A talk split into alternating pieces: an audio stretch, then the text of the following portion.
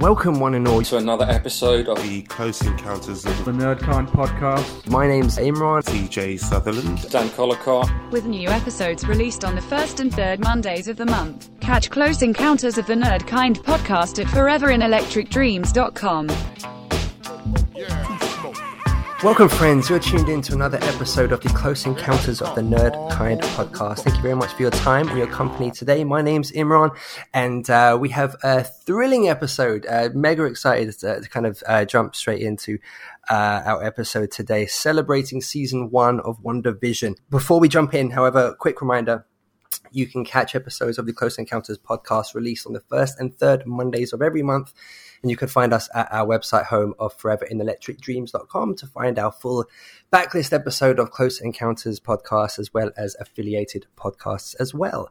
Uh, I am joined by, uh, all the way from South London, TJ Sutherland. How are you, sir? I'm good, my man. Very, very good. And we are joined, we have the luxury of uh, Dennis Jose Francois, all the way from insert blank Montreal, Quebec. I say insert blank. It's 3 p.m. for you. It's 8.30 for us. Is it a cold Montreal, Quebec? Is it a sunny Montreal, Quebec? Uh, what is it like outside your window at the moment? Good day, eh? It's both of those things. eh?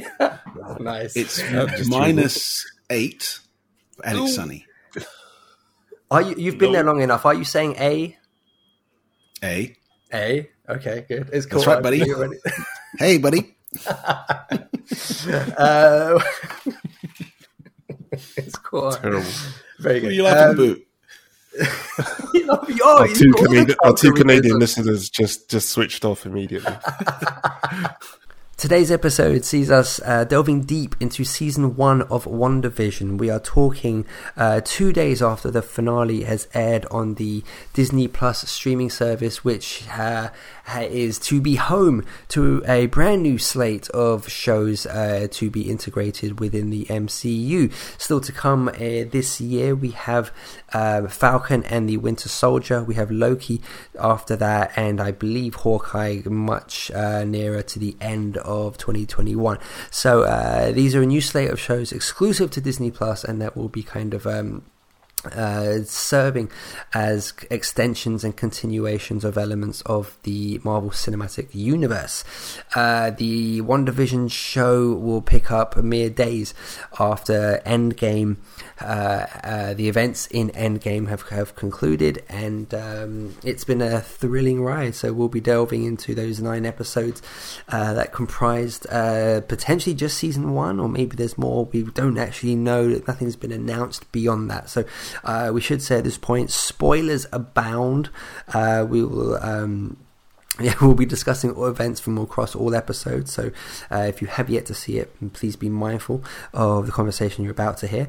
Um, and also, um, it's also key to note the kind of the grand plan for the MCU as regards this uh, show, in that it is obviously to be integrated within the MCU. I would suggest in ways that previous shows uh, have not. Um, we uh, obviously it uh, would be remiss not to cite the previous efforts of uh, Agents of S.H.I.E.L.D., as well as the Netflix Defenders projects. Um, uh, all shows that uh, would run alongside the MCU, um, but perhaps not be as integrated within the stories, uh, within the linear uh, narrative of the MCU as much as uh, WandaVision perhaps has. So, uh, is this kind of version two of their efforts to kind of integrate their shows? Dennis, what do you think? I don't. I don't think it's version anything, to be honest, because uh, there's nothing that's happened in Shield that hasn't. They're not retconning or undoing anything, right? So all the stuff that's happened in Shield is inside the MCU.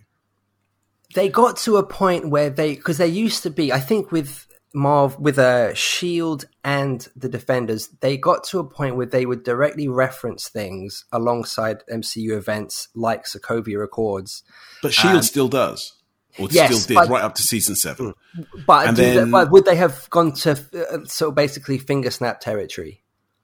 They well, when they didn't at the time, but they did mention the big fight against um, Thanos in season five, I think five or six, when it lined up with Infinity War. They said that hmm. all the hero, all the Avengers have gone off to fight Thanos.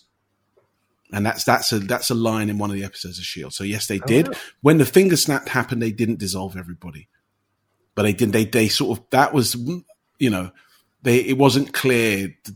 Did it not happen? Why didn't they reference it? Did they skip past it? There's an un, unknown amount of time between seasons, and I think that's how they sidestepped it.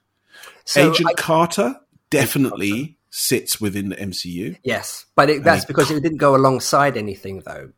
Well, it it it fits in hand and glove with Shield because there are characters from Agent Carter in the last season of Shield. Agent Sousa is in all of the season seven. She's he's definitely from Agent Carter.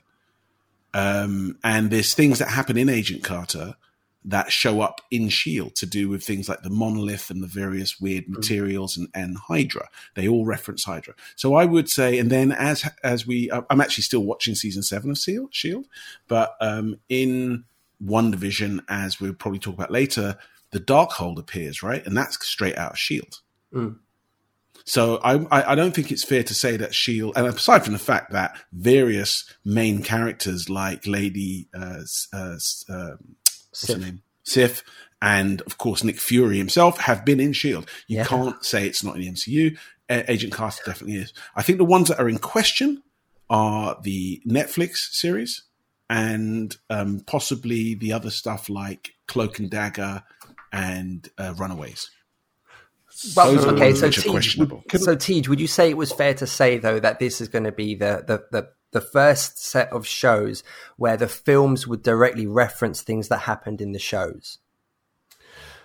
So I think I agree with Dennis in terms of um, I don't think anyone could argue that um, Agents of Shield isn't part of the MCU. Um, it was a very, very loosely tied to it. I think there was intentions, excuse me, when it first started for it to really kind of be a bit more, uh, a bit more involved, and for them to potentially have the odd cameo here and there. Um, but there were a number of difficulties, I think, in terms of budget and time and all sorts of stuff. So it, I think, as it kind of went along, it kind of trod its own path more or less, with the occasional reference here and there. Um, the Netflix shows did have direct.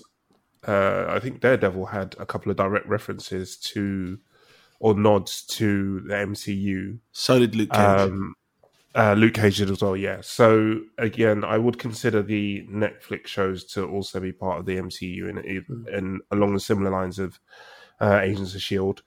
I think when you get into the Cloak and Daggers and the Runaways of the World and uh, the, those Hulu shows, I think then it starts to veer off a little bit.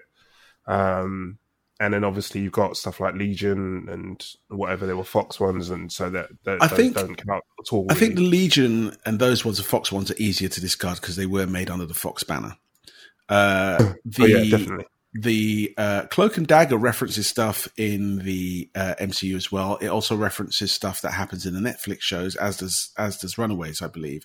And plus, they set they sit so separately that there's Hmm. no reason why they they don't cross over at all, which means they could or could not be included. Oh yeah, I'm, I'm I'm not saying that they don't, but I'm saying that they they they they're a further away from me than Yes, they're- they're in the outer circle. What, yeah, what. I'd just like to just mention, uh, Imran, it's not the first time that the show. I, I- I see you, you're saying that would this be the first time that the shows have stuff which could end up in the movies? Not yeah, even or the first directly time. impact it. Yeah, No, not even the first time because in um, Civil, not Civil War, uh, the one before that, the Captain America before that, Winter Soldier, And Soldier, yeah. was, was the first place that clearly happened because Agent Sitwell, who is the Hydra, who's who's the first Hydra uh, sort of double agent that appears in Winter Soldier, he was completely in Shield first. He never appeared in the MCU yeah. before that. Well, great point. Yeah. So yeah, but this definitely is, and I, I think it might be a better way to describe it as phases. Like they had phase one, two, and three of the mo- movies. You could say Yeah, that yeah. you've got the Marvel TV phase one, phase two, and maybe this is phase three.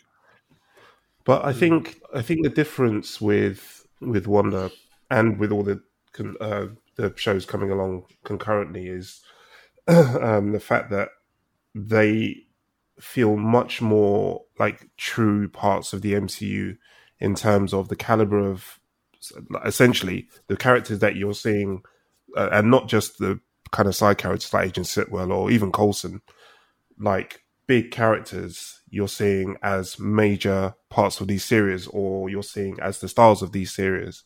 Um, I think that's the biggest difference, and Yeah. you know, the events that are happening in WandaVision are going to directly lead into what happens in Doctor Strange, um, Multiverse of Madness. Um, and I think that's the key difference here. And also from a, you know, a practical standpoint, the uh, Kevin Feige, the overlord of everything Marvel, seems to be wanna, wanting to make a bigger legacy than Stan Lee at the moment. He's um he's overseeing not only the films but also the TV productions as well. Whereas before it was done, or it was essentially a separate unit. The you had the Marvel TV Studios, I think it was called, and then um, you had the MCU stuff. So there were two pretty much completely separate units, and now they're all under. They've always been under one umbrella, but from an operating and storytelling standpoint, they're underneath one umbrella now. So it's easier for them to move characters and, and interweave stories between the two entity between the two uh, the two sides, and also having a platform like Disney Plus.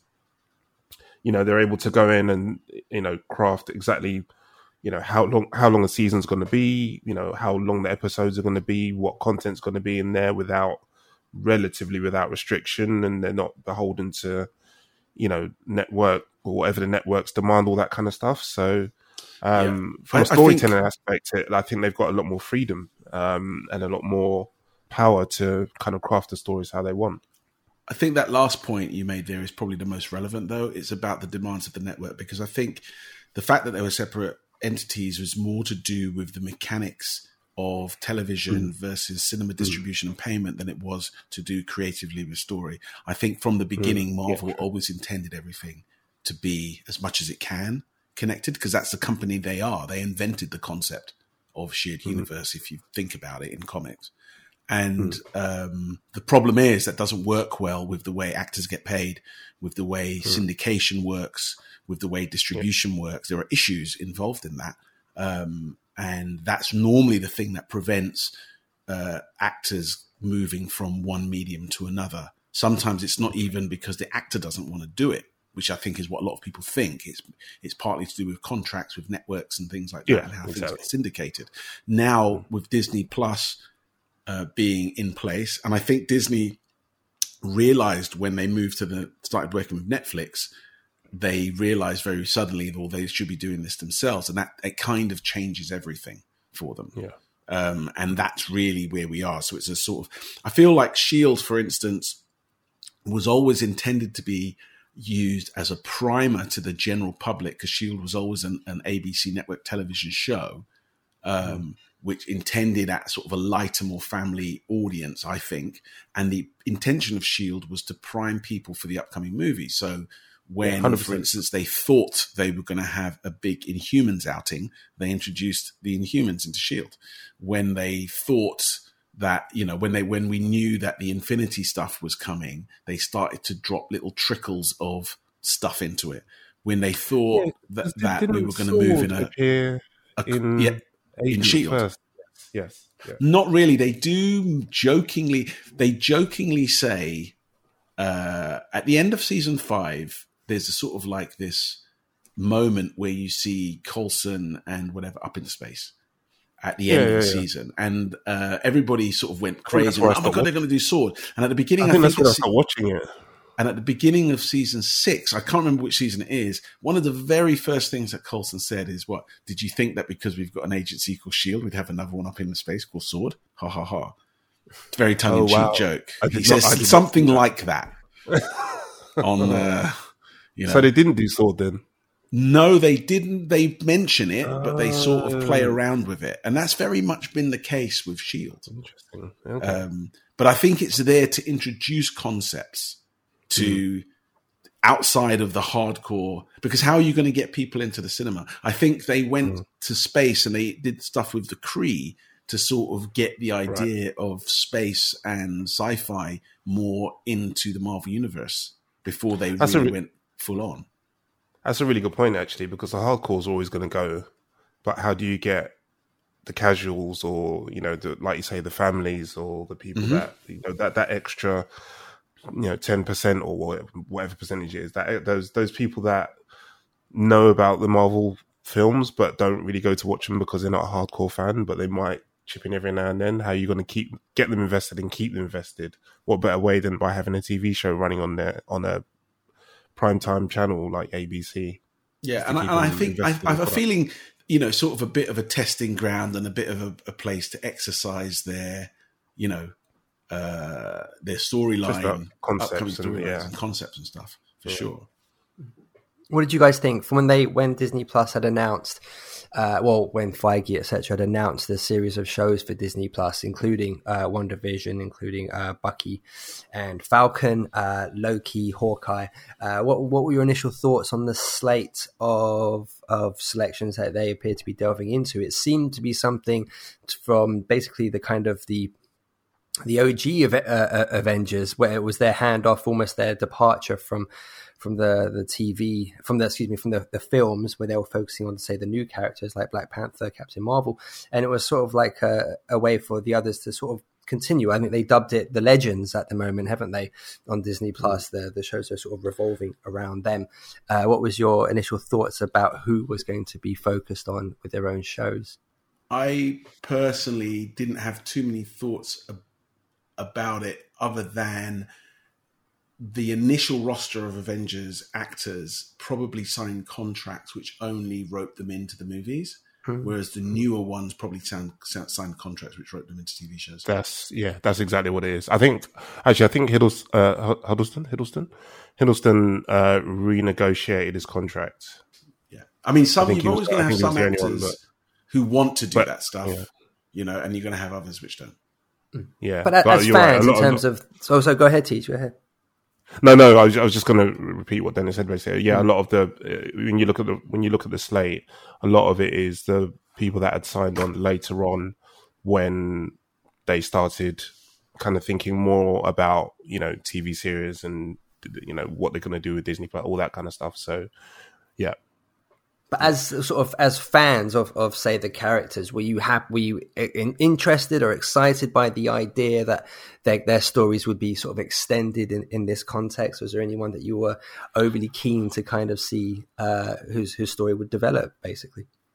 I, I was definitely keen, especially especially Vision. I think Vision was underused in the uh, shows. I was really Yeah. sad when he when he when he uh, you know popped his clogs Yeah, in uh, Infinity uh, Endgame. I was- I was super curious because, uh, like you say, it, they kind of went a bit le- left field of a lot of their choices. Loki, I was, I was, I was keen for because again, I really, I really enjoyed the character. I really like Hiddleston's performance as a character, but stuff like you know, um, uh, Winter Soldier and and Falcon and stuff like that, just kind of, I, I was curious to see because they've Marvel have been really great with their storytelling and, and building their worlds and, and you know interweaving stuff, and I'm I'm really curious to see what they do with these you know essentially kind of second tier characters. Um, you know, done an amazing job with uh, Wonder Wonder Vision, and um, you know I think Falcon and Winter Soldier got a pretty tough act to follow in some ways, but I think it'll be a very different Completely different. Uh, a think so. different, yeah, it'll be a different tone and a, you know and that, and that sort of When- thing. And, and you again, I'm, I'm, I'm When when you say second tier characters, what's your definition of a first tier versus second tier character? well, okay. When I say second tier, I mean uh, in in the context of what we were just talking about, in terms of like you had the OGs of Captain America, Iron Man, all that kind of like the first wave of characters, essentially You mean And in then the movies? had- in the movies. Sorry, yeah, Right, that's what I mean. I, I don't mean in terms of power levels or you know age of character in the comics or anything like that. I mean purely looking at that definition in in the in the in respect of the movies. Um, a lot of the characters were you know either came along a bit later or they weren't the main stars of of their movies or anything like that. So the movies they were in, sorry. Um, so yeah, I, I just think it's it's super interesting and um, good that, and also with the kind of long form of you know having what on average uh, normally around about eight episodes, eight nine eight, eight nine episodes, I think. Yeah, Um, Bucky's supposed to be a Falcon is six episodes, as I understand it.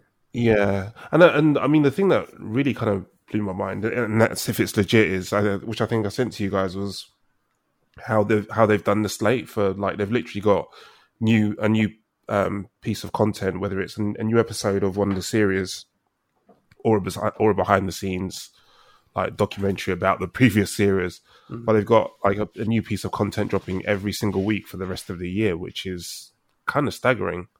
Um, but you know, what best way to keep your subscription numbers up than by yeah. you, you know, you know what you say that, but if you, you say that, but actually, it is staggering. It's very impressive. I'm not going to take that away from it. But considering they've vastly reduced the number of episodes they're shooting, and some of them are much shorter yeah. than they used to be. I mean, some episodes of WandaVision were like 22 minutes long. Now, mm. when uh, five, six years ago, we were on 22 episodes at 45 minutes for a series. yeah. So when if you yeah. add up the total length of time of what they've got slated for this year, it's not that much more than what you would have shot, say, oh, yeah, in, in Star Trek, uh, you know, season seven back in the noughties. Do you know what I mean? But I think for me, I don't know if anyone else feels the same way. I I much prefer that because uh, what you generally, well, oftentimes you generally find with those 22 episode series or whatever it is, you'll get a ton of filler. Oh yeah, absolutely. Uh, I completely in, in, agree. In the middle, you know, and that's because they're beholden to their networks. They've been commissioned to make 22 episodes, so they have to find something to fill the time. So the season will start off great. There'll be like a mid-season like peak or whatever, where they have like a really strong story arc, and you have the big finale, and it's amazing. Like watching Flash and um, all those WB shows, you get that so much. Um, yeah, I mean that kind of mid-season lull. But with these, you know, uh, from and I hope you know, WandaVision has been a good example of this for me anyway. Again, you know, I don't feel like there was ever a lull. I felt like it was a nice, concise. I mean, a lot of people said it started slow. I didn't find that myself, but that again, that's maybe that's just me. But you know, they found they told a really concise, tight story, start middle finish, no sort of lulls, no sort of filler episodes. I didn't feel like, and you know, if Falcon Winter Soldier is only six episodes, then again, I feel, I feel like same sort of thing there. They'll be able to tell that story how they want to tell it. They don't need to put in filler episodes. They don't need to, you know, fluff it out in any sort of way. And I think that's that's all the better for you, it.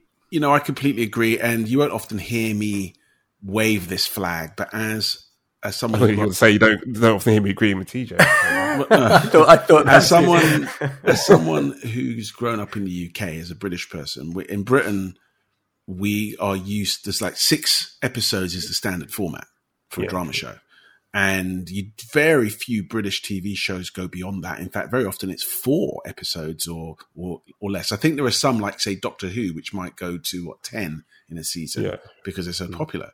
But only only ones like that. Even like the most popular stuff currently, like say Line of Duty, I think that's six episodes, right? Mm. So for me, the twenty two episode thing has been tedious. You know, the yeah. the entire time, and the fact that they finally got down to you know some real tight storytelling, um, I think that's great. Which is you know, uh, which is part of it. But I guess what I'm trying to say is that if you look at the total volume they're creating over the year, what they've done is they've taken that 22 episode formula and the cost mm. and the time to make it, and they've broken it down and they're using their resources what better. And I think therefore you get much more out of each episode. Obviously, mm. they've got a bigger budget, and to to do 12 or 24 episodes at that budget would make it very, very expensive. Yeah, a little bit. That's for sure. Um, but um, yeah, I think uh, I think it is impressive that the the roster they've got. I mean, my feelings mm. about when I heard who it was going to be and what they were doing, no issues at all. Great. I'm mm. I'm very confident that they'll be able to tell good stories with any oh, of their characters. They've yeah, got thirty thousand comic stories yeah. to, to draw from and eight thousand characters in their, yeah. in their arsenal. Think, so I think that's I think that's really telling as well. Like I've I've not heard a single person go, "Oh, why are they doing a Loki show?" or "Why are they doing a Hawkeye mm. show?" or like I've not heard anyone uh, there might be out, there probably is out on the internet because there's always someone on the internet. But like, I've not heard any sort of huge like groans or moans about anything that's coming up.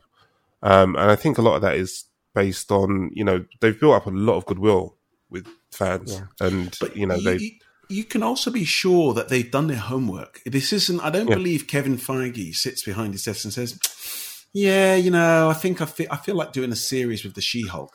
They will uh, which They they, are, are, going to do. they? They are going to look at what their fans and different age groups and whatever want to watch. And they've got a lot of ways of measuring that. They've got a lot of feedback. They know who buys what comics. They know what requests. They probably get e- tons of emails every day saying, like, oh, please, can you make this? They watch social media. So I think they're pretty, you never Oh, know no. exactly what's going to be a hit, but I, they're probably really good at figuring it out. Oh yeah, no. The, the the question was by no means to draw out any kind of negativity. It was sort of in the case of Wanda, it was a case of post Endgame. She's a character that would have been really fascinating to know what basically what Wanda does next because we meet her obviously in Sokovia. She loses her home, her family is is taken in by Hydra.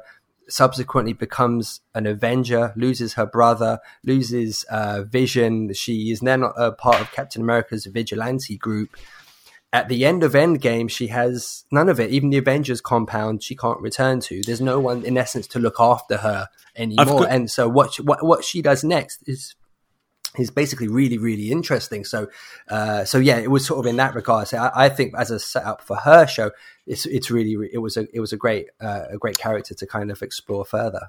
I've got to be honest. I thought from the moment she uh, appeared, you know, from the end of uh, Age of Ultron, she was a flight risk from the beginning, right? You know, she is on the kind, effectively kind of like the wrong side in Civil War, depending which way you you go with it, right?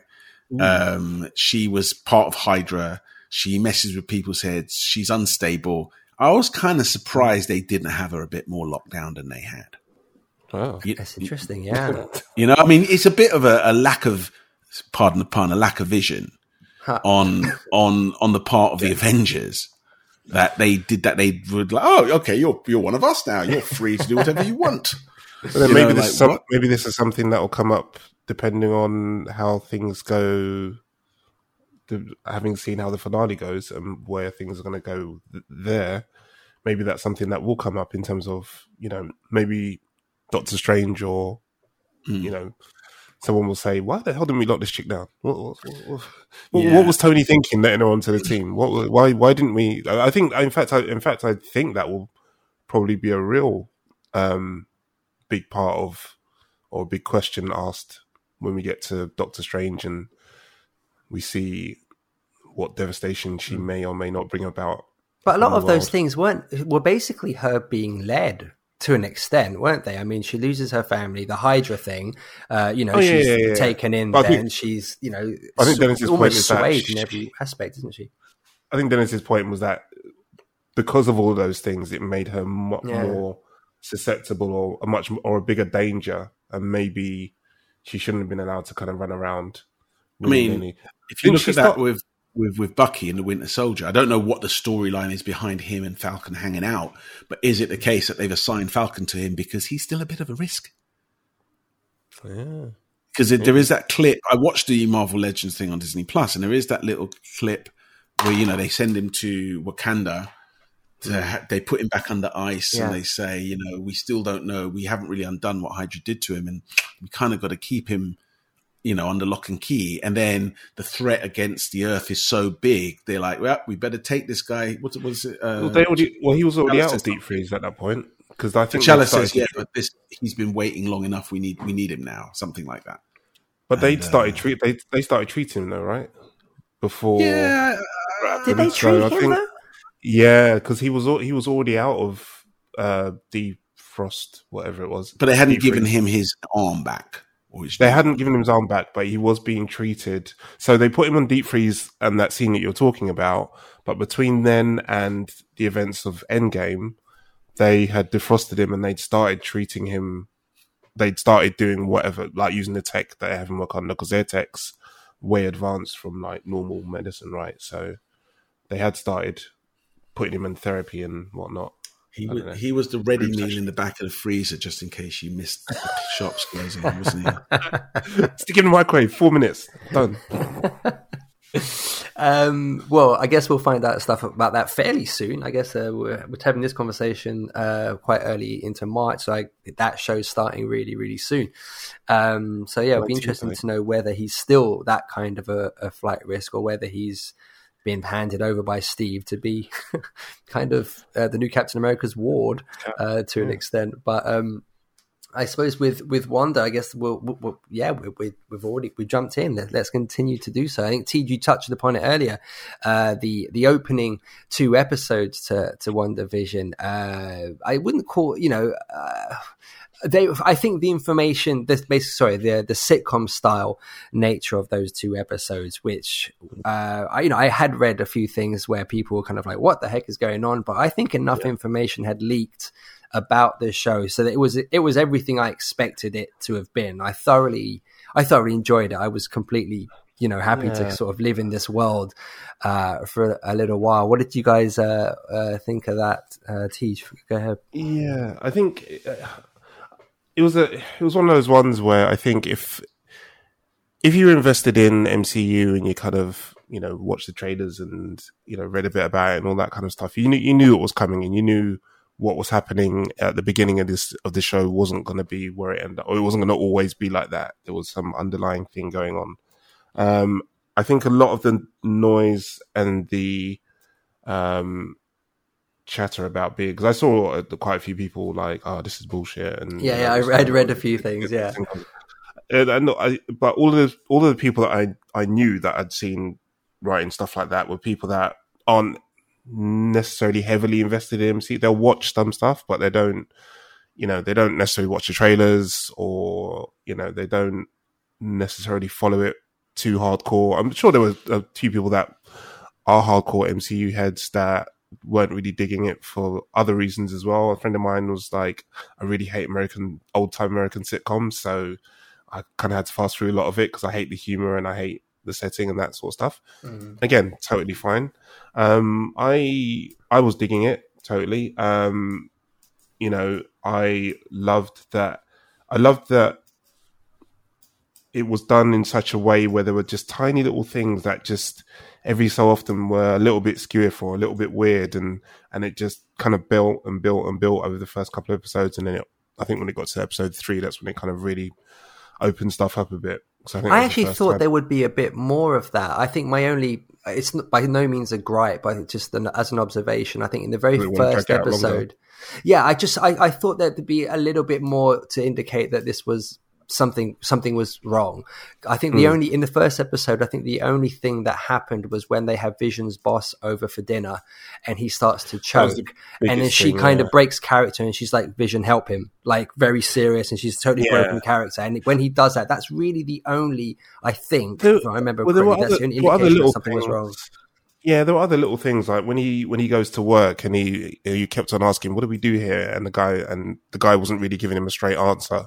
I mean, there there are other little things where I think if you went back and watched it in retrospect, you mm. go, oh, "Okay, yeah, that's yeah, yeah. that's what that was um, in reference to." So I think there are more things there than people uh, realize. But again, it's a balancing act. Like you know, how much do you kind of reveal or you know what how much how many of those little tidbits do you put in to, yeah.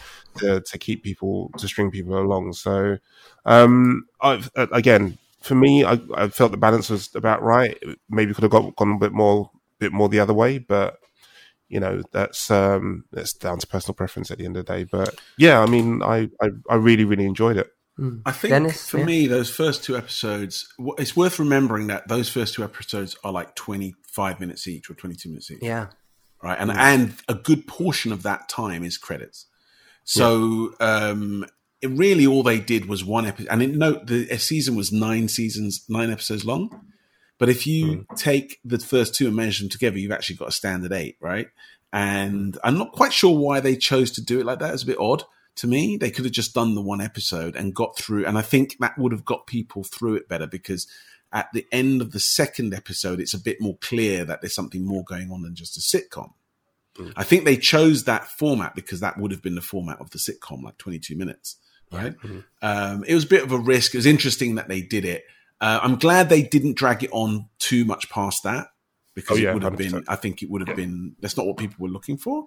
Um, but I also think it's symptomatic of the times we live in that people don't really have patience or they don't necessarily want to dig too deep or everybody wants things to be their own way. Mm. Um, you know, sort of pre imagine what something's going to be about or what it's going to be like. And when it's not like that, they get upset about it. um, and there's a lot of online flack, and we've definitely seen that with WandaVision. I'm, I think I'm curious to see now that the season's over how that's going to play out with all the various predictions that people made, which didn't happen. Mm. And how that is treated online, we'll find out in the next week or so. I think. Yeah. Um, I have some stats, by the way. Okay. So uh, from uh, Nielsen, who do all the TV ratings and that kind of stuff. So uh, they, so this is from back in February 16. So this is just for the first two episodes at the time. So I don't think it includes necessarily kind of that. That these numbers will have increased because obviously people go back and rewatch stuff and yada yada yada. Um, but it was viewed around. It had around six point four seven million viewings in America for the first two episodes.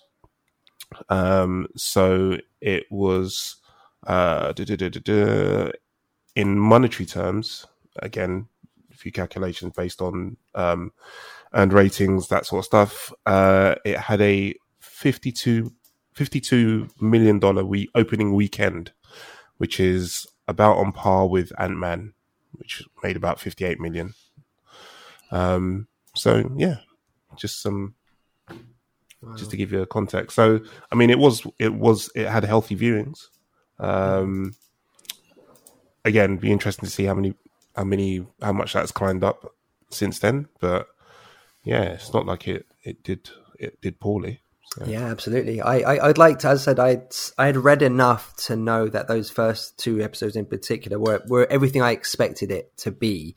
Uh, so I watched it happily with enthusiasm. Um, I'd be I'd be interested to know if I didn't know anything about it. If I hadn't read up on anything, would I have just thought, "Oh my, what the hell is going on?" What's going on? Um, but uh, no, I thoroughly enjoyed. I love the level of detail that they went with the theme songs and the opening credits uh, mm. to each one. I I thought the level of kind of precision for each of those sitcoms that they were emulating, I thought was was brilliant. That's an interesting I, I, question, actually. Because sorry, Dennis, just going to say like if if any of us had gone into it with completely no knowledge of you know what the theme was or anything like that, hadn't seen any trailers, and and we watched those first couple of episodes. Yeah, I, I don't know. Well, for me, I, well, I, but I think I think our faith in what MCU has done before to tell a story, I think that would have carried us through to make us go, okay, this is weird, but I want to see this through. Yeah, like I know, I know this is going to go somewhere, even without the knowledge of uh, you actually knowing it's going to go somewhere like as someone, I think for anyone that's actually seen that anything to do with the MCU, you you know, everything they do is by design or it has a purpose. Um, but again, it goes back to Dennis's point of you know people are impatient and, and don't have you know don't have the time to or feel like they don't have the time to actually sit down give something a chance to breathe and evolve and everyone wants everything now and on their terms so what i was going to say actually uh, TJ, was not that sim- dissimilar. I think going back partly to your question about Marvel's TV versus cinema model, I think the more interesting question about this isn't so much to do with is are they trying to tie this into the movies or are they using second tier characters? I think it's interesting that that Marvel and should we say Disney have gone down a path where they're spending a lot of money making TV shows which require previous viewings of a movie. Hmm previously, like for instance, if you were to sit down and watch Shield from the beginning, you could watch Shield without having watched anything to do with MCU, and you'd be able to pick it up pretty quick. Same with most of something like, say, Runaways or Cloak and Dagger or mm. any Spider-Man TV series they've ever made in the past, or even something you could argue, even like The Mandalorian, right? But mm. WandaVision, I don't think would really make any sense to anyone who hadn't watched the MCU. Not not just hadn't watched the MCU movies, hadn't watched Age of Ultron, hadn't watched the Avengers, Age of Ultron and uh, Infinity War and Endgame, etc. And that, yeah. when you think about it, is a bit of that's, a that's a bit of a, a gamble. A gamble to yeah. to to your depend. You, you know, obviously, if you've got Disney Plus, then you've got access to all of those films because I actually read a re- I read a review earlier from someone who said that they were very confused at the start of this because they hadn't seen they they called themselves a casual MCU uh, viewer so but they hadn't seen Endgame so they weren't so they knew who Vision was but they weren't aware that he died so right. when they were watching this they Spoiler. were they were very very Soz. cut a bit, Hardman. Cut it. Cut it bit. Um, yeah, they weren't aware of a key event happening at the an Avengers Endgame that affects what happens uh, at the beginning of this. So, so yeah, so they watched the the first couple of episodes and were very confused as to what the significant was. So, yeah, to the, exactly to your point. Then it's like if they they are very much in um territory now whereby and the MCU's kind of the movies have kind of been leaning towards that quite quite heavily. And now with the TV shows you're right. I think it's it's now getting into um are they getting are they tipping over are they getting to the tipping point of excluding people Mm. um from um understanding or enjoying some of the content because it's so tightly interwoven that you know where's the jump on point? Do i have to go back and watch Maybe uh, this is their to, way. to fully understand everything that's going on or you know may, maybe this is their way of dragging in new viewers to the cinema. Maybe this is part of the oh yeah yeah sh- yeah, yeah. I was watching something the other day somewhere, I don't know where, and it was a um, drag queen talking about how they hadn't, they didn't have any idea about anything to do with Star Wars, but because they had seen all this cute Baby Yoda stuff online, they decided they've got to see this Mandalorian thing, and they watched Amazing. Baby Yoda, and it was cute as hell. And by the way, they watched five episodes, and now they're really into Star Wars. nice So maybe, maybe that's the part of the strategy. You know, that's Yeah. going to work. If that's going to cause those people to go back and start Yeah, watching loads yeah, of stuff they wouldn't have you watched dangle some because dangle it's a something at them and go hey if you want the rest of it you need to catch up by doing this It's it's incredibly difficult. Sometimes you just get a headache thinking about how kind of. I suppose when they started the MCU, I remember hearing that the plan was four standalone movies and then an Avengers movie to bring it all together. I remember when that announcement was made, and I thought, "Wow, I that I've never heard of anything like that." Let alone the juggernaut. Well, we have to re- we need a whole new term for what it is now. But you know, for the level of precision and accuracy in terms of the, the plotting of these movies, and now with the shows, I just don't know how, how Feige can ever sleep at night. To be honest, I mean, sort of He probably- interweaving probably everything. doesn't. To He's this. made, a I deal, he's made a deal with someone. I, see, I, I'm not impressed by that. I'll tell you why. So, it's I because that's gonna- what Marvel. I wonder if you're going to say the same thing. Marvel have say. always done that with the comics. They will sit down and exactly. plot out the, you know, they have at any one time 50 titles being published, which all cross over. They have writers' meetings at the beginning of each season where they get every, they fly everyone into New York and they all sit down. They both Marvel and DC have been doing that for years. And uh, there's a really interesting video out there somewhere, which is uh, it's it's just a little clip of Mark Millar, um, uh, Mark Millar? John John. That's how he says his name. So Jon Favreau, Wow. yeah, uh, Mark Millar, Jon Favreau. Um, who else? Uh, Kevin Feige, uh, Joe Quesada, and a bunch of other writers. I can't remember who. Brian Bendis. Also, and this is in 2005, 2006, and they're talking, and it's at the beginning of like the Iron Man or one of the early movies. And I was looking at that, thinking, wow, they really were planning back then. You know, they've got all the comic writers, they've got the film people, they're in a room, they're they were in some place for like three or four days, and this is probably where they were planning out stuff, and they probably sketched it out long term at that point. This that's exactly what I was going to touch upon. It's like as I think seeing what they're doing is it doesn't blow my, it doesn't blow me away, but it, it does make me very excited. Uh, as someone who's been collecting comic for years and has you know has seen how again tightly interwoven crossovers are and you know story arcs go and characters jumping from title to title and all this kind of stuff and how they interweave everything is they're just doing what they've been doing in the comics for years in the movie in the movie and now TV format. Do you not And think, though, in a in a film context, though, that it, it puts them in a difficult situation where if Well- you take the Sony template of Spider Man, for example, you can do two, three movies uh, it runs its course in whatever context that is, and then you wait three, four years, you reboot it, and you're done. You're in a situation now where if you wanted to reboot Iron Man, which in of itself, those three movies were a hugely successful individual franchise within the MCU, you can't. We okay. Obviously, you can create a new Iron Man, so that there's a theory that his daughter will take up the mantle in some years' time. But the idea of well, let's tell the story of Tony Stark again, which we, we've had several times with Bruce Wayne as Batman through various, you know, you reboots of that character. You don't you don't have to do that though. You you you just kind of answered your own question really. You don't have to you don't have to reboot. You you know reimagine the character in a you know in a different way or you you But do you not think there's financial new- value in Tony Stark? In him as a There character? probably is, but there probably is. But then conversely, no one ever dies in comics.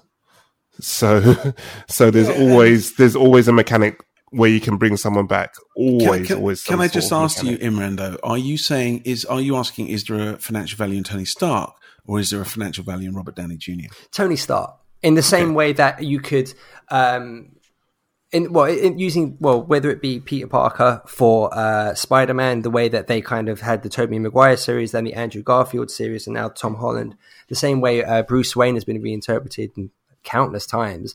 It's never necessarily about who would take that mantle next. It's not about telling that kind of never ending story of going forward.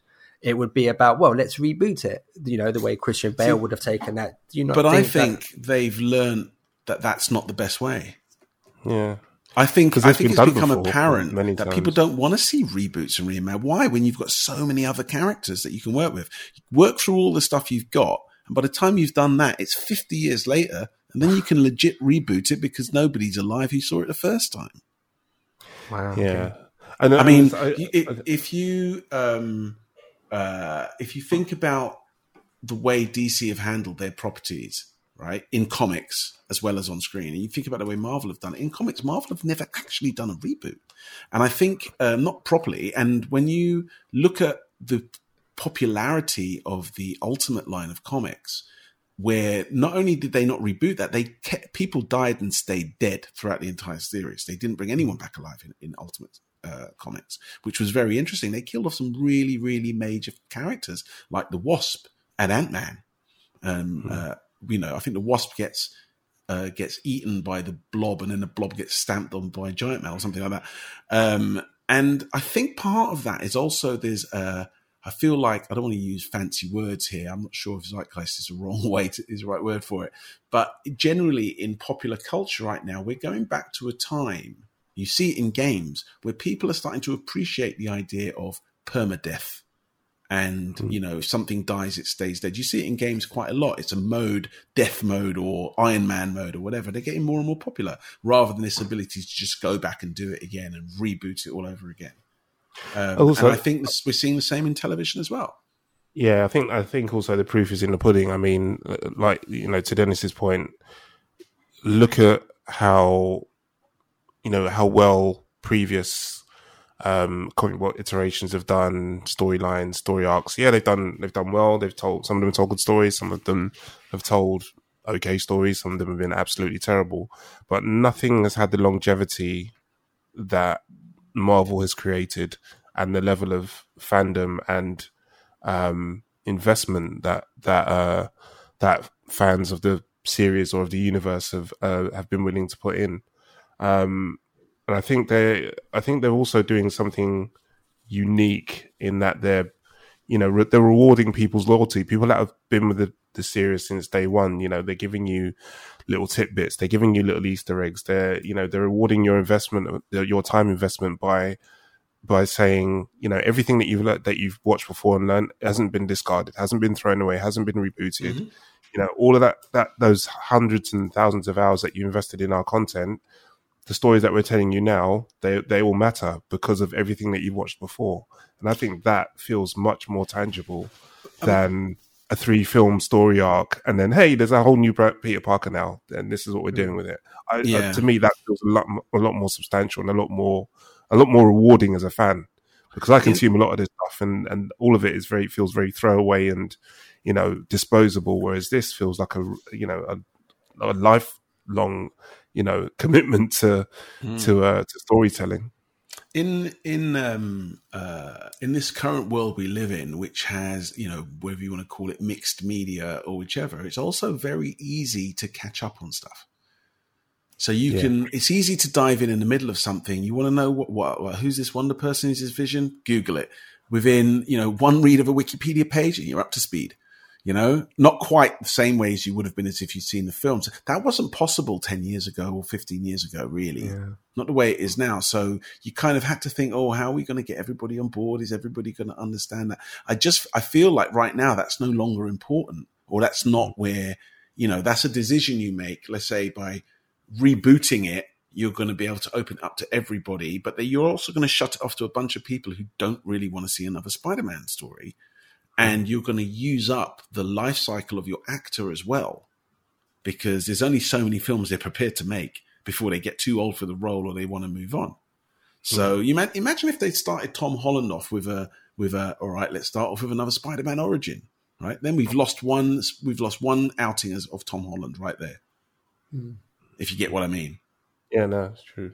because they, you know, just I mean, with uh, Robert Downey Jr., there was only so many films he was ever going to make, and I'm sure he loves his paycheck. But if you watch Iron Man and you watch the most recent one, yeah, I know the aging, prosthetics, it's all good, but he's getting older, Yeah. you know. And I, I think that, that that plays into it a fair amount as well. And they've just got so much other material to work with. I just don't think hmm. they need to. I hope they don't start doing that. That would be very. That would be Yeah, sad. there's, I mean, there's a lot of stuff that they've brought back into the fold. You know, it's like the Fantastic Four and you know all the cosmic stuff, and there's there's there's a wealth of stuff out there before they even have to think about going back to the Iron Mans or the Captain Americas of the world.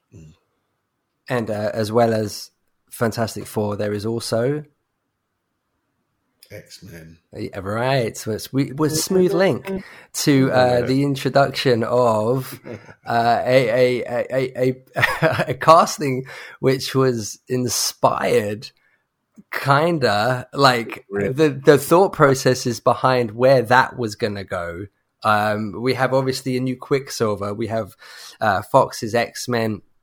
Uh, Quicksilver introduced um, uh, as played by but, Evan. But Peters. do we though? Because it No, we don't. That's, but that's the thing. Absolutely, yeah. So in in the episode where he appears, uh, you know, with everything about multiverses flying around, we know the doors are open now from Fox and X Men, and the questions have been asked for such a long time about how are they going to bring them in.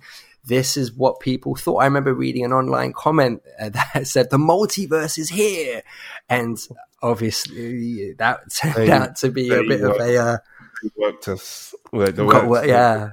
worked a fair number of us. Not everyone fell for it, but I think, um, yeah, it, feels like it was it was definitely a bit of a with a wink and a uh, gotcha kind of moment. And, Um, I- and and you know what? I've, I I like it that I like it. You know, Yeah, yeah, I'm not definitely. disappointed. Yeah, I, I I think, think- there, was, there were some people that that I think were actually disappointed that it wasn't what it was.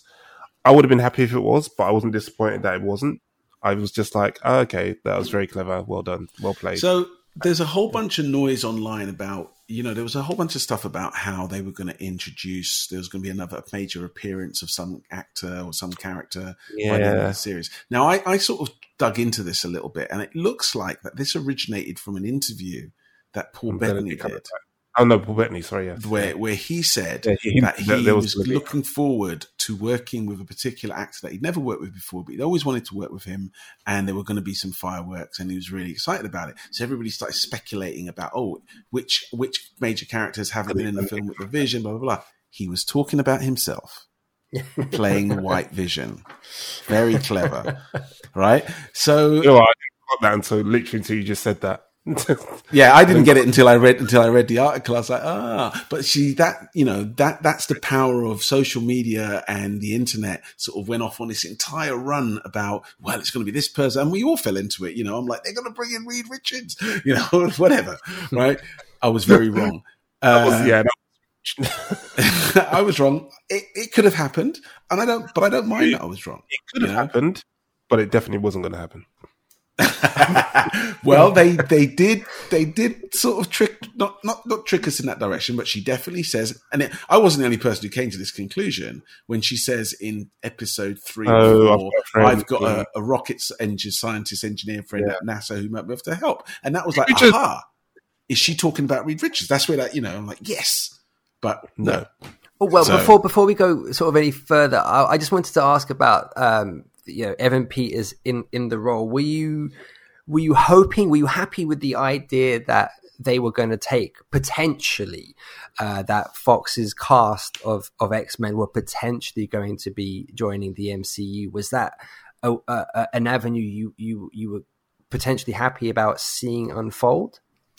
it, it depends on the ca- on the character. Yeah, I, but yeah, it's very much. I mean, I think some of the actors and some of the characters worked well, some didn't so much. So, um, again, I've they, I think they've been. I'm not going to answer which one, which who, who. That that was going to be a question.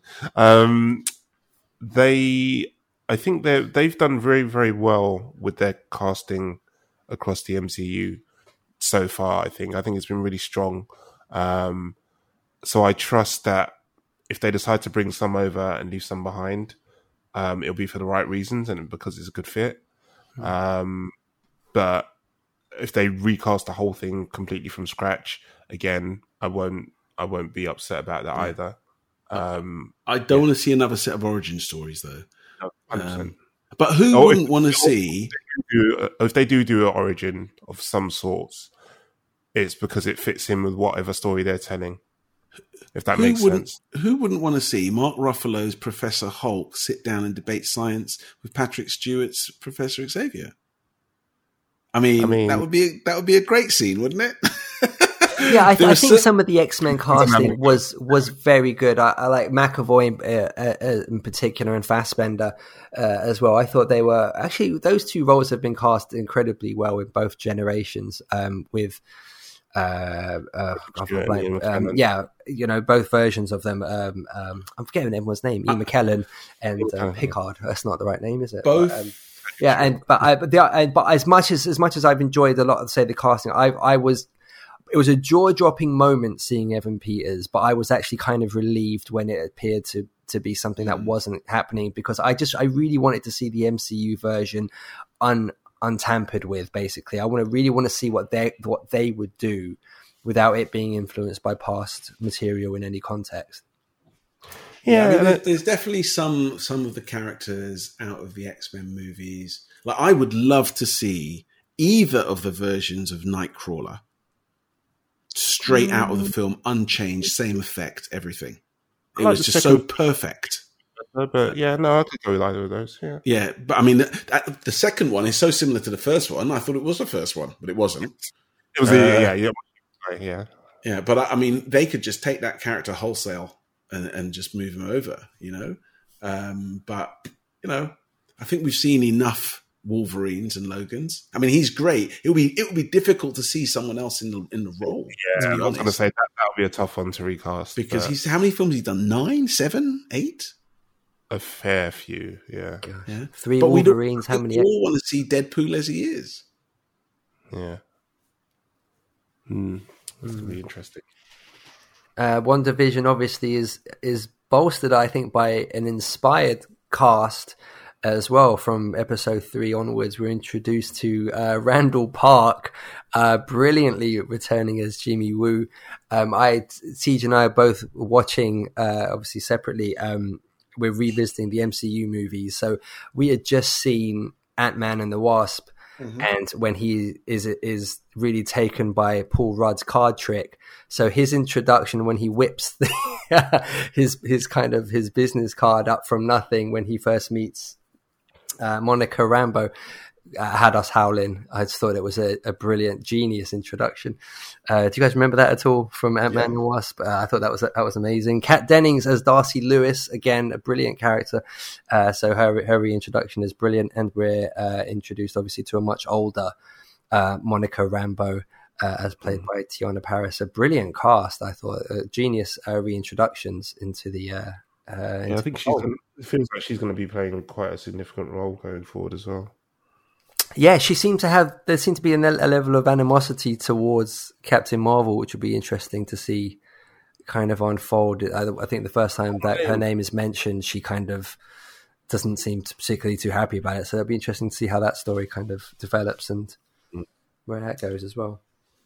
So, can I, uh, uh, not not wanting to disrupt the order of whatever No, you planned for today, uh, Imran, but can we talk about the ending? Of course, yeah.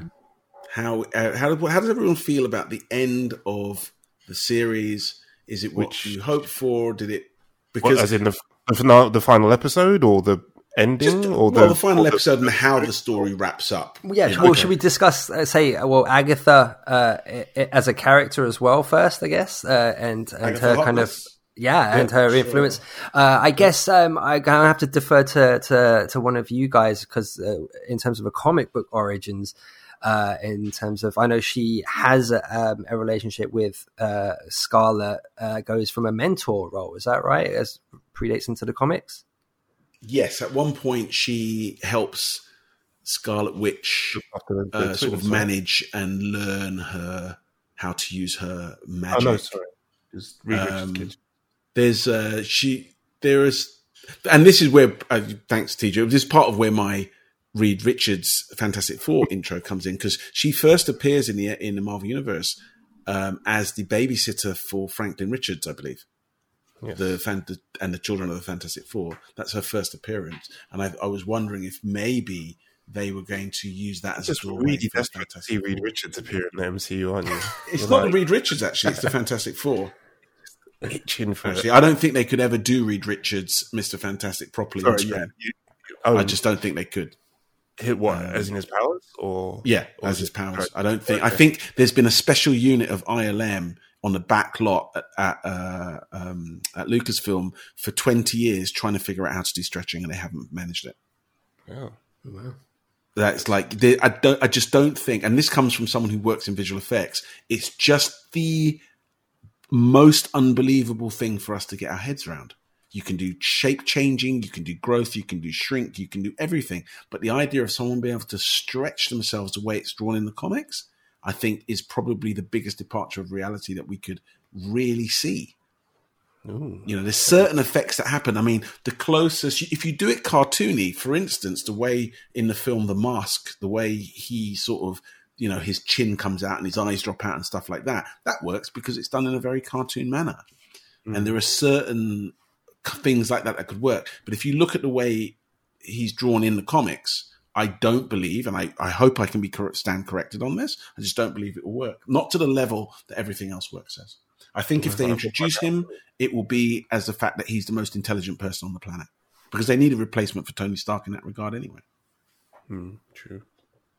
Yeah, how they bring Um, them in would be fascinating. But to to answer your question in terms of how it ended, um, I'm not going to go as much as I really want to into comic book theories. Um, just as a TV show, uh, I th- feel like it it wrapped up really nicely. Um, I think that uh, again the the way they told the way they had the episodes, it was a tight, concise story. Didn't feel like it went on too long. Didn't feel like it felt like it ended at kind of the right time. Um, it set some things up rather interestingly for a couple of story arcs that they were kind of running through it. Um, you know, left things open for Agatha to return as well, which I'm sure she will in some some form or other. Um, you know, the stuff. In fact, three story arcs: the Monica Rambeau, obviously Scarlet Witch's one, and um, White Vision um, running around doing whatever he's doing. So, um, yeah, it left some some good loose ends uh, dangling, um, but also tied some things up pretty well as well. Really enjoyed it. I, I was actually surprised by the White Vision thing because up until that moment, I'd completely forgotten about him as a character from the comics. Can you tell us anything What- what- about him? I don't know anything about him. Somewhere, um, Very similar to what say- they did in the TV show because it was it was the he was like a really sort of it was, it was like was he like an evil version of of him in the The white one. Do you know what? I don't actually remember. It was quite long ago. I think it was in the late nineties or the mid nineties. They did it. It might have even, ah. even been earlier than that. They created a character. What you've got to understand about the Vision is that it's very, very, very interwound with the history of a lot of the other characters. The Vision in the comics originally is comes out of the body of the original Human Torch, not the Fantastic Four Human Torch, the android that appeared in 1945, which you see in the first Captain America movie when Yep. he's um, when he goes to the expo. He's in a cabinet. Um, and that in the comics is the body that is used for the Vision. The um, uh. Ultron is created by Hank Pym, not Tony Stark. Um, and the Vision was created by Ultron to test and destroy the Avengers, and then he sort of has a change of heart. There's another character involved there called Jocasta, um, who's like a female android, the bride of Ultron, who appears in the MCU as an, another AI inside the headset, inside the uh, HUD display of um, Tony Stark. There's a moment after Jarvis is gone where he's deciding which AI to use, and he chooses Friday, right? Mm. If you look at that clip on the table, or uh, there's another sort of disc cartridge, and it says Jocasta on it. Ah, okay. So the so they're sort of sort of very subtly suggesting that he's written all of those A- AIs, but they've all come out of more of a Hank Pym. Uh, Ant Man background, weirdly, in the comics than than the Tony Oh, Stark one. They rearranged wasn't a the- few things. Wasn't the whole thing about Vision's soul? Yes, That wasn't anything to do with the the um, Infinity Stones in the comics, was it? Wasn't that? I Some- don't believe it was originally. It wasn't the Mind Stone in his head. I, do you know what? It's so far One- back that Yeah. I, I couldn't really tell Well, you. can, can I ask actually? Because that, that was something I wanted to ask about. Because it's not been mentioned, but uh, maybe I've misunderstood something. But in Infinity War, there is the conversation about basically downloading Vision, which happens during the final battle at Wakanda. Now, Shuri is technically the only person she was performing this this task. Oh, She's the only one that would know about it. Yeah, where they were basically, but it completed at the point where the the lab is invaded. Vision gets up and the fight spills outside, and you know then what happens happens. But Shuri obviously is finger snapped minutes later. She's gone for five years.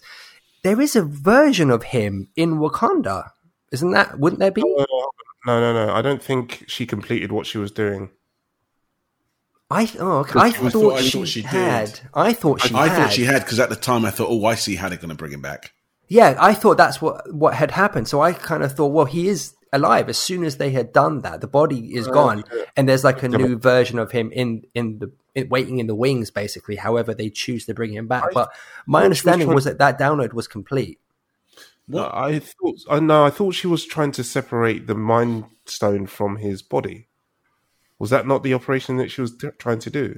Yeah, but she So- completed it. I think this is Imran's point. The- yeah, the I, Mind they talked about Stone- downloading Vision into something, and then obviously, I guess, Hmm. putting that into something else or finding a way to separate it. But I understood that the task she was performing completed.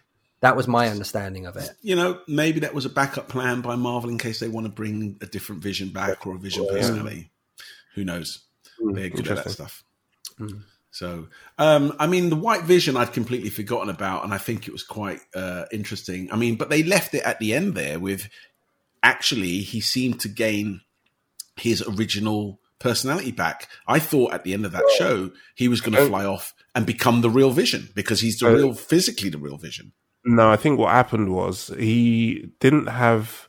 So the vision that the color vision still had the soul of vision in inverted commas. Um, excuse me, sorry, but um, the white vision had all the memories which had been locked off to him by when they rebuilt the body, which color vision unlocked. But that doesn't necessarily mean that his personality is the same or his soul is the same. So he has access to all the memories that Vision has in terms of loving Wanda and everything that had happened before. But I don't think that necessarily. Yeah, I mean, He doesn't have Yeah. that the the Mind Stone. Is it the Mind Stone or the Soul? It's the Mind Stone, isn't it? Yeah. Mine's that. So I believe it's the Mind Stone. yeah. So he doesn't. So because he doesn't have that, which is what gives him his soul again, inverted commas. I think that's the difference. But then I guess they'll explore that further down the road when he comes back in whatever guise he comes back in. I guess he's gone off now to go and replay all of his memories and go, "Oh yeah, that was a good guy." Yeah, I mean, uh, so just carrying on with the ending of it, I think for me, I in my head imagined that what would happen at the end. So, so, so when the show finishes and she walks off and with with the disproving look of all the people from Westview, um, and she puts her hood on and all the rest of it. And then I thought, okay, they're going to go to post credit scenes, and they go to a post credit scene, but it's very sort of ineffectual. Uh, and I was like, oh, okay. But then there's another post credit scene. There's a post post credit scene, right? Right at the Which very one? very end. Pardon? Was ineffectual? I just feel like the post, the first bit, the post credit feel, which is basically the shield or the sword guys. I was like, oh, Oh yeah, yeah, that yeah. was a bit like, eh. One you know. she to the cinema and then she talks about Nick Fury. Yeah, okay, fine. Yeah. And I was thinking to myself, I, what I thought we would see would be her show up in a, on a New York street, knock on a door, and it would be Doctor Strange. Hmm. And she's sort of, you know, sort of, I need help, help me sort myself, what's going on, blah, blah, blah. Even if you didn't see Benedict, Benedict Cumberbatch, that would be, you know, it could be an over the shoulder shot. It, it could be Wong or someone opening the door, right? I, I, I, that's what I was kind of expecting as a post credit scene not the well, she's in the middle of the mountain somewhere, legs crossed, doing what I've seen referred to online as the Sorceress Supreme role, where Yeah, well, she's floating she's- there reading books. You know, astro- in astral projection, studying while she's doing other stuff. Yeah, Yeah. That's but that I think again, trying really hard not to get into comic book theories, Hmm. but that I think is leading into the beginnings of what is going to be the big overarching story for Phase Four, which uh, is to do with her, the Darkhold, Chaos Magic, and um, a guy called Chthon. do you think that they'll pull Ghost Rider out as well? Mm, maybe, maybe not. They don't have to. They don't have I- to, but the last version of Ghost Rider was pretty good. I think that's one of the things that Shield Shield got right. The thing is, I think they've they've got enough stuff going on. I think I don't necessarily know that it's. I mean, though, I mean, if they want to, depending on because because a lot of the themes that they're going to be dealing with, if they're going the way I think they're going to be going, is going to be dealing with demons and hell and you know, especially all the stuff around um, chaos magic. sorry, and um, and those sorts of elements. Yeah, Ghost Rider could come in somewhere, but again, it's another character they got to accommodate somewhere. So it might just be you might see a reference to him, or you might, you know, if there's a big final battle, he might show up in the background or something. But I don't know if they'll do anything that centers on him. I'm just going to say this. I'm, you know, I'm probably wrong, but I'm just going to say one one thing that Ghost Rider, as seen in Shield, has in his favor is that he's pretty much the only Hispanic character that Marvel have in their in their uh, books, and it In- wouldn't surprise me if just based on that alone they they went that way. In the MCU or in the comic books? In so far that we've seen on screen, okay, yeah, yeah. They're yeah. very big on representation at the moment. Um, and right now, what they don't have in their arsenal, outside of the television property of Shield, where they've got both Yo-Yo and they had um, Ghost Rider, they don't have any, you know, Latino or Hispanic representation. Yeah, because they're doing Miss Marvel as well. and it wouldn't surprise me if they, they, because the guy who plays Ghost Rider in Shield and the way they did him in Shield, I thought was really quite good. Do you think they would bring in the same person uh, or, or recast Who the knows? role, or- Who knows? It's, it's difficult to tell with with It would who probably they think the is smart- good for the big it would probably screen. be the smart thing for them to do. If, like you say, if they're all about representation, if they turn around and well, I suppose they could recast another Latino. They could actor. recast him. I mean, the thing is, the question is whether they would whether they need to bring him in on the big screen or the small screen. Is there any difference anymore? That's one of the big key questions here. So as it relates to that final sort of moment that we see uh, Wanda, uh, you know, full sorceress mode. Um, what is it? I mean, I think I read online that she was potentially looking for her children through other universes. She's basically looking for, uh, you know, uh, versions of them in other. Uh, well, I guess universes. I mean, is that something that holds that theory that holds water in any way? Is that what what's her motivation is right now? Would you say? maybe possibly. I think she could just be trying to learn how to use her magic. Yeah, I think to me, the impression that I got from that was that she was um, studying the Darkhold to learn how to use her magic. Because the Darkhold essentially was created by the god of chaos.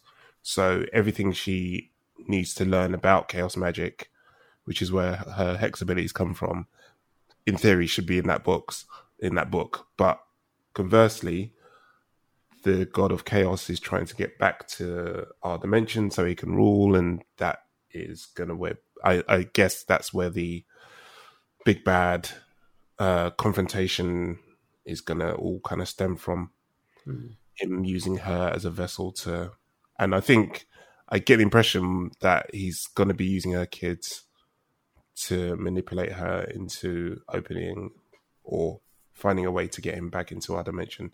That's just my early impressions. Uh, that's gonna go, but this guy who I've been reading a bit about him, the character, and this is like Thanos times ten kind of Wow. levels. So could be very interesting. Is there anything where that's been revealed about Wanda past or post Doctor Strange? Obviously, they have plans for you know Vision will have to resurface, whether it's in that movie or not. Is there likely to be a WandaVision season two? Has that been announced or anything? I don't. It, well, no, it hasn't been announced, but I did notice that the last episode wasn't called season finale; it was called series finale. Oh. And I don't know if that's because that's what those older sitcoms used to be referred to. We went from series to seasons, hmm. or if that's actually deliberate to say, no, this is a one off and we're not going to do any more than this, which I think would make sense. How would you do WandaVision? Yeah, Sure. I, I, I don't need to see another season of it. I think they've told that story and they're done. unless I mean, I maybe uh, maybe it's not necessarily WandaVision season two, but Wanda and Vision season two, Well, but yeah, or maybe- rebranded, a different maybe- name, yeah. obviously. maybe another story with those two in some context that I could potentially see, but I think in terms of what they've done with this, it feels like a one and done. Yeah. I mean, knowing nothing about the Doctor Strange movie, obviously, I don't specifically see Vision being in that movie. Um, but so it'll be interesting to know if if if in case if in fact he isn't going to be in it, then his story needs to continue at, in some avenue. So and obviously his his relationship with Wanda and I- they seem so invested in uh, Elizabeth Olsen as Wanda, which is awesome. So again, you feel like there's going to be a continual investment in that character. So it's sort of in what format will that be? Yeah, I feel like she's going to be interwoven in a lot of things through Phase Four, um, because of the way it seems like they're going. Um, I think she's going to be a pivotal character across multiple films and potentially TV shows as well. I think it, I think she's supposed to be popping up in, or maybe not actually. I was thinking maybe she's supposed to be popping up in Loki as well, but hmm, not sure. So next is uh, obviously was what it was supposed to be first. Um, uh, Captain America slash uh, Falcon and Bucky are supposed to be first, but obviously COVID and coronavirus kind of made With them the rejig the schedules. Uh, expectations high, hopes high for for that, which is I guess starting in a couple of weeks from the time of this recording. Yeah, I trust that they'll, I trust they'll do.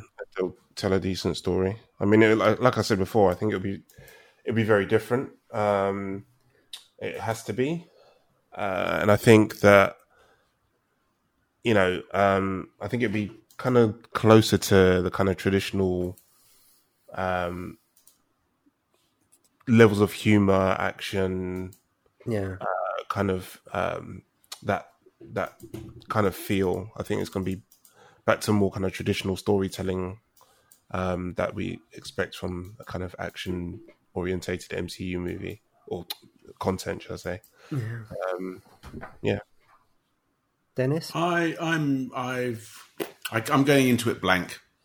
I'm not uh, crazy about either of the two characters. Not that I dislike them or anything. I just, you know, I liked Falcon, um, Winter Soldier. I felt that he was overpowered when he uh, first appears in the MCU. Um, I don't feel like he was taking on a higher caliber of character too easily in my book. Um, and I- don't think he should have been really able to do some of the things he did. That's me personally. Feels that. Um, so so so. You know, uh, let's see what they do. Um, uh, I'm just going to go into it blank. I have no expectations for that series, which I Mm. think is a good way to go into any TV series. I'm super So excited. I, think uh, seeing uh, Falcon adjust to that role. I mean, just the title of it, they refer to him as Falcon as opposed to Captain America. So I, I think that that series will be about him making that transition in confidence and maybe even public perception. But um, I'm I'm really excited about it. I'm yeah, I think there's a great story to be told there, and uh, it would be nice if they kind of warranted uh, a movie out of it at some point um, post this series as well. So uh, I think it would be wonderfully received. The notion of of him in that role, so as Captain America full on, you know. So yeah, I'm really excited about it. Um, yeah. I'm not sure that they will. no, I don't necessarily think they do. Yeah. America. Oh, I see. Okay. I wonder if that will actually happen. They've they've done that sort of maneuver in the comic several times, and it never really sticks. You know, it's like Captain America is Steve Rogers. You know, Batman is Bruce Wayne. You know, it's like there are certain character things that happen uh, that just don't seem to work when they try and make a new person. The only place where I think it's actually worked has been with Spider Man where there are distinctly two flavors of Spider-Man. You've got Miles Morales and Peter Parker, and that works. Mm. And other attempts to switch it over, not so much. Uh, but we'll see. Um, you know, hopefully I stand corrected. I think there's a lot of, and you know, this is starting to step outside of the realms of storyline and into the real world. But I think they face a lot of issues with uh, a property like Captain America and turning him into a black guy in the current environment we have, both positive and negative. There's good reasons for doing it, but there's also the potential to cause a stir. And that's with what we know from Disney Corporation is they don't want that. They've, uh, you know, they want to stay away from from any kind of that kind of trouble. So maybe they'll decide not to do it. Uh, let's see. It's interesting as well because, like you say, they've they've done it and they've had him as captain as cap in the comics before. So you know, it's not like this is being done as a uh, you know a PC offensive. Yeah. It, True. There's there's like precedent for it to have happened before, but people won't pay attention to that. Of course. People, um, the, the people that want to see the, the negative side of it will turn and go, "Oh, you're just pandering to the PC brigade." Blah blah blah blah. Exactly. Without And you know, Disney might decide they're not worried about that. They're going to, they might decide they're falling on the right side of morality with this one. Um, but they might also decide it's not worth the hassle. Uh, because it can be, you know, they, they, you know, Disney more than a lot of media companies have taken probably one of the biggest hits due to the pandemic in terms of their bottom line. And they're hmm. probably not interested in taking any more money risks right now. They made a lot of money with those movies with the MCU, huge amounts. They did. I don't think they realized how much money they were going to make, but they've lost huge amounts of money due to the lack of attendance at their parks and stuff hmm. like that. And right now, I think they're going to be a bit cautious about any risk taking. Well, when he They- in Endgame, when he hands him the shield, for me, I think I, I audibly gasped, uh, and just in what a kind of moment it was. So I hope it's something that they do. In my mind, the second, you know, the proverbial second season, if it happens, will be dubbed Captain America and Bucky, or was it was it uh, Winter Soldier? You know, but I imagine the next series will, or or Mackie's next iteration uh, in that, whether it is a film or a second series, I imagine the name will change to Captain America. But uh, I, I certainly hope that's that's the case. I think it would be a nice um, extension of that character and story as well. So yeah, Yeah, but although I fully understand what you were saying, yeah. Yeah, no, definitely. I think. I mean, like I say, as a comic fan, I, they've done it before, so it to me it would feel like a logical. It would feel like a logical step. Yeah. yeah. So as relates WandaVision, the final summation uh, from everyone: thumbs up, uh, thumbs thumbs Uh, in the middle. Bullshit. No, I loved it. For me, definitely a thumbs up. They can Yeah. definitely do more. When I say do more of that, more experimental stuff, different types of storytelling, different Yeah. characters, give us stuff we're not expecting, keep us guessing. That's what makes me want to sit down and watch TV. I don't want to see the same old hackneyed stuff over and over again. Hmm. Um, you know, I can go to DC for that. Yeah. Ooh, wow. Shots fired. Scathing. Um, I think, I think, I think that's the thing as well. It's that it's they've got such a vast, vast, vast library of characters and story arcs and themes and all the rest of it. And I'm glad that they're, you know, they're not they're doing a good job of not just as much as Dennis just said, they're not looking to take any risks, but you know they're they're exploring those side those side characters or the, lesser known characters and giving them a bit of a platform and trying stuff out and you know seeing seeing what works and um, giving it as much variety as as uh, as they can, I guess, within within what they've got. So yeah, no, I'm I'm really enjoying it, and I'm glad that they've they're weaving the TV series into it and telling stories mm. in hmm. that in that um, in that sort of platform. And yeah, no, I'm looking forward to looking forward to more of it. Wonderful. Uh, perfect way to end. I think it's really interesting because Disney Plus have done it in a way that in the 34 episodes of this podcast that we've had, we've only ever discussed TV show one other time, and that was with Disney Plus's Mandalorian. Uh, so the fact that we've you know dedicated you know well over an hour uh, to a, a, another of their their TV shows is a testament to everything that they're creatively what, putting out. What about that un, unbroadcast episode where we talked about Mister Selfridge? Well, it was unbroadcast, so it doesn't count. Oh. It's not canon. oh. Uh, so yeah, but uh, I'm full on for continuing that series that we started with the uh, the Mister Selfridge. If if you ever wish to.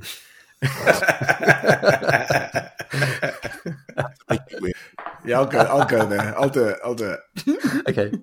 My my first thing to do on my to do list is watch Mister Selfridge.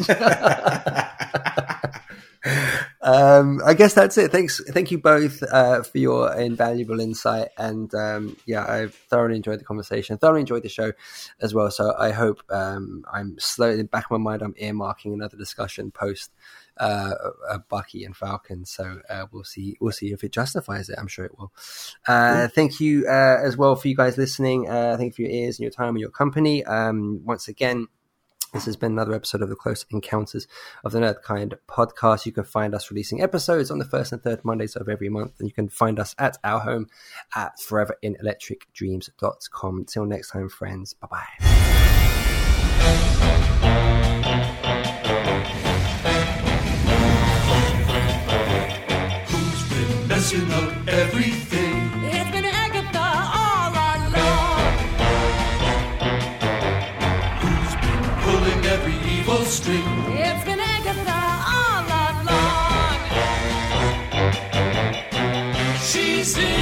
Insidious, so perfidious that you haven't even noticed, and the pity is. The pity is.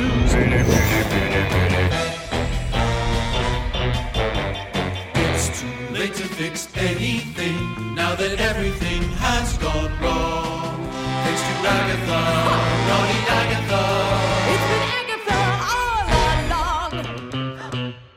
killed Sparky, too.